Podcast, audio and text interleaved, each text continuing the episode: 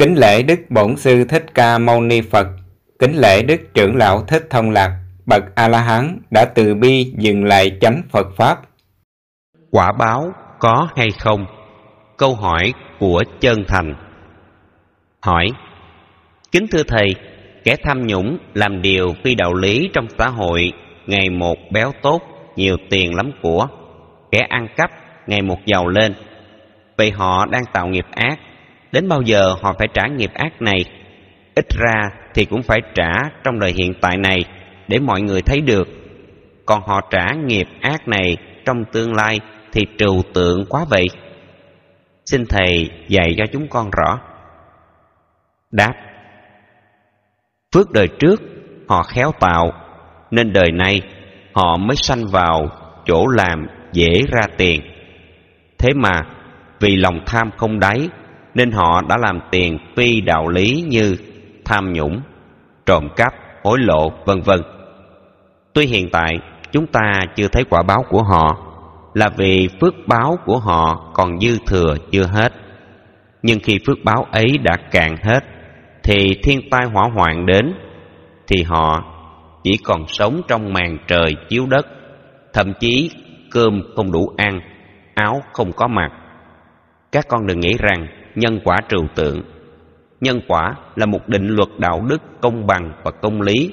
Mà trong thế gian này, không có một định luật nào công bằng và công lý hơn nó được. Nếu họ biết dừng ngay những điều làm ra tiền phi đạo lý của họ, thì bây giờ họ cũng phải trả quả trong hiện tại.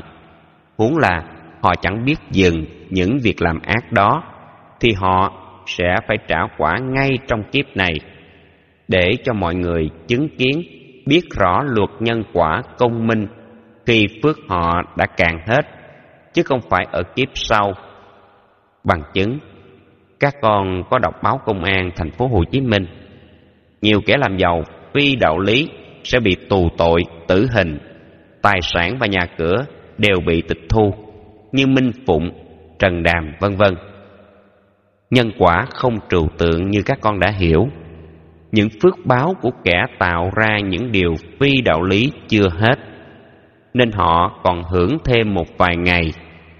Nếu phước báo kia vừa hết, thì quả báo khổ đau sẽ đến với họ liền. Phước bất trùng lai họa vô đơn chí. Người xưa đã nói như vậy, tức là họ đã có kinh nghiệm trong cuộc sống, nên đã nhận ra được luật nhân quả rõ ràng và cụ thể vay một, trả mười. Nhân quả, không những phải trả ở tương lai, trong kiếp khác, mà còn phải trả ngay trong kiếp hiện tại.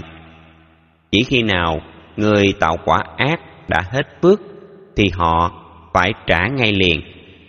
Còn quả ở vị lai, thì nó đã trở thành nghiệp lực để tiếp tục tương ưng với nhân quả của người khác mà tái sanh vào môi trường sống xấu hơn nếu họ làm ác nhiều hoặc tốt hơn.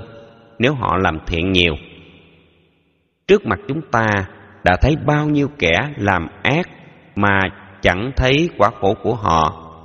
Nên mọi người đâm ra nghi ngờ luật nhân quả. Họ đâu biết rằng luật nhân quả rất công bằng và công lý. Ai làm thiện thì hưởng phước, còn ai làm ác thì thọ chịu quả khổ. Không có một ai tránh khỏi chỉ có phước thừa của họ chưa hết, nên họ làm ác, vẫn còn thấy được an vui. Nhưng sự an vui chưa thực sự là an vui. Nếu chúng ta nhìn kỹ cái vui của họ là tiếng khóc, cái hãnh diện của họ là những ưu tư gia diết trong lòng, chứ chưa phải là hạnh phúc đâu.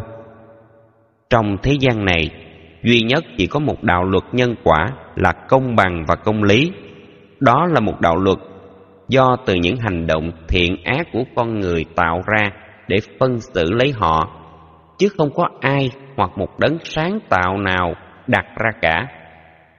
Từ hành động thiện ác của loài người mà con người phải chịu quả khổ vui chính hành động của họ, chứ không phải quả khổ vui tự nhiên mà có, hay có ai xét xử phạt tội ban phước cho chúng ta.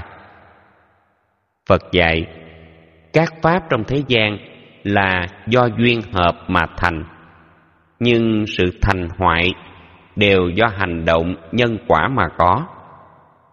Nhân quả có lúc hiện rất rõ lại có lúc thấy như không có nhân quả. Nhưng chúng ta phải biết nhân quả lúc nào cũng đang chi phối loài người theo mỗi hành động của con người. Và vì vậy con người mới thấy có khổ, có vui, có giận hờn, thương ghét, có buồn phiền đau khổ, có oan ức, có hận thù, vân vân. Có lúc thấy như không có nhân quả. Do đó, người ta đã lầm và mất lòng tin nhân quả. Nhưng nhân quả lúc nào cũng có mặt trong tất cả mọi con người, nên không có người nào trốn tránh khỏi luật này được. Dù kẻ đó có nhiều tiền, nhiều bạc, có quyền cao chức trọng cũng không thoát khỏi luật này phân xử. Do đó, nó rất công bằng và công lý. Mặc dù chúng ta thấy có kẻ kia làm ác mà vẫn không thấy quả khổ đến với họ, đó là vì phước của kẻ kia chưa hết. Như chúng tôi đã nói ở trên, nên quả khổ đau của họ chưa đến mà thôi.